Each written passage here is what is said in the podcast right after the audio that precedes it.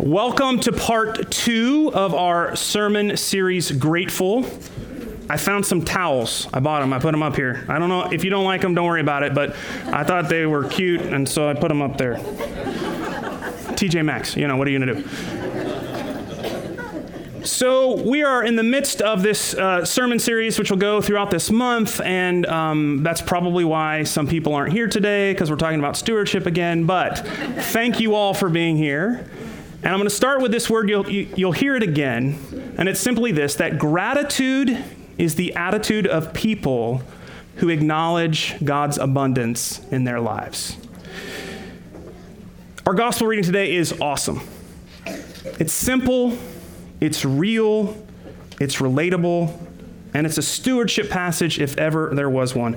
Jesus heals 10 lepers and only one comes back to give thanks. That's 10%. That's that biblical number of stewardship.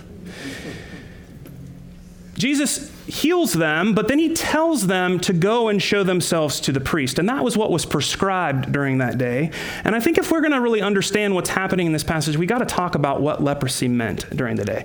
To be a leper in Jesus' day was worst, worse than being dead, right? You could not live in your community anymore. And occasionally, a group of these people would band together uh, in a small group of misery. Now, these lepers had to live away from the loving touch of their spouse, from their parents, from their children. They couldn't even practice the religion that they held so dear because they were ostracized from their whole community. They not only suffered the horrible progression of their disease, often a skin disease during that time, but they often they had to live with very, very little possessions, and they had to rely on the charity of others, which they could only ask for from a long distance away. They could watch everything that was happening in their lives if they had been healed or normal, but from 40 paces. So imagine that you could never approach those that you love. So 10 of these lepers are together, and Jesus is walking by, and they approach him from a safe distance, and they shout for mercy. And I wonder if they had said the very same thing to every passing rabbi, every hustler and holy man with a reputation for healing who had wandered within earshot. But their simple prayer Jesus, Master, have mercy on us, yields the desired result. This is a good prayer, by the way. It's a very good prayer. Like, thank you is a really good prayer. Jesus, have mercy. Master, have mercy on us. So he does. And there's no reason given. He has mercy on them, tells them to go and show themselves to the priest as they were supposed to, according to the laws of Moses. And this is more of a medical act that Jesus does here than a religious one, because the priests are the only ones who can certify that they're clean and can return to their community. These lepers, they had nothing to lose, they had everything to gain. And so off they go to the city, as Jesus told them to, towards the priest. And as they went, their leprosy went away. They're cured. And Jesus, he just stood there and watched. He gave them their lives back.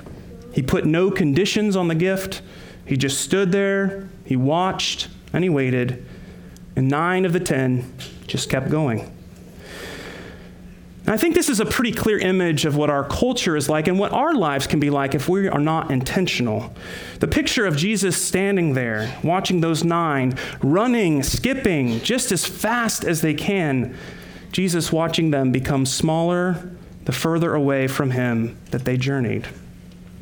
Now, perhaps those nine lepers were simply following Jesus' orders, continuing on the way to show themselves to the priest. And living in exile away from their communities for so long as they had, had had leprosy, this certainly would be, uh, they'd be very anxious to go and get a clean bill of health so they could return home. Perhaps those nine thought that they were doing exactly what Jesus had told them to do, following the law of the day. See, they were so full of what they had received, of their gift, that there was just no room for the giver the source of the gift. They weren't ungrateful per se, but they were busy. That's right, they're just really terribly busy, and There's where we find ourselves in this story. There's our world today. Too busy to see the giver, too busy to stop, to turn around and give thanks.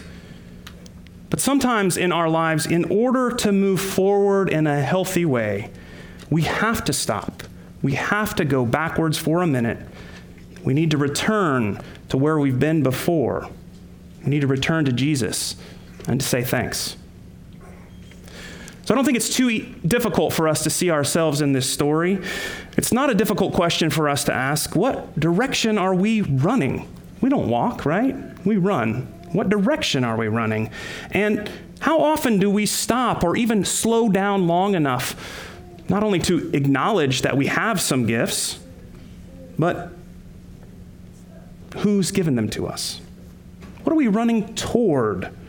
What are we leaving behind in our haste to get where we think we need to be? How often do we stop, slow down, pay attention? Jesus, Master, have mercy on us. Only one came back. Only one was actually drawn with a thankful heart towards Jesus and not away from him. Only one came back and gave thanks for his transformed and abundant life. And this one alone received the fullness of what Jesus had for him. You see, gratitude is the attitude of those who acknowledge God's abundance in their lives. Does gratitude have something to do with faith? Apparently so. In the faithful leper's thank you, Jesus responds to him, Your faith has made you well. That is to say, by Jesus' own definition, faith and gratitude are very closely related. That faith without gratitude is not really faith at all. And that there's something life giving and life affirming about being grateful. Perhaps grateful people take better care of themselves.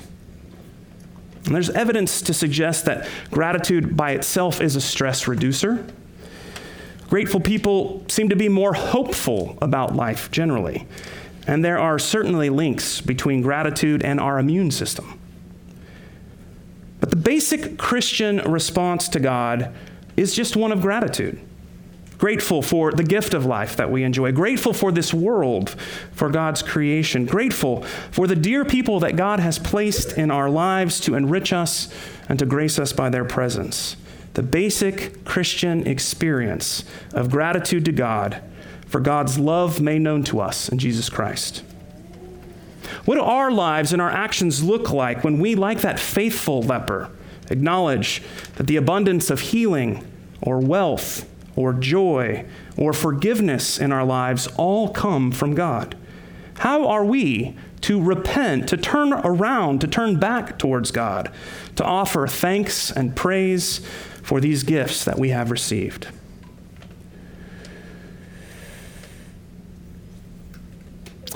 See, stewardship is not first about giving. Stewardship is first and foremost about acknowledging that all we have are gifts from God.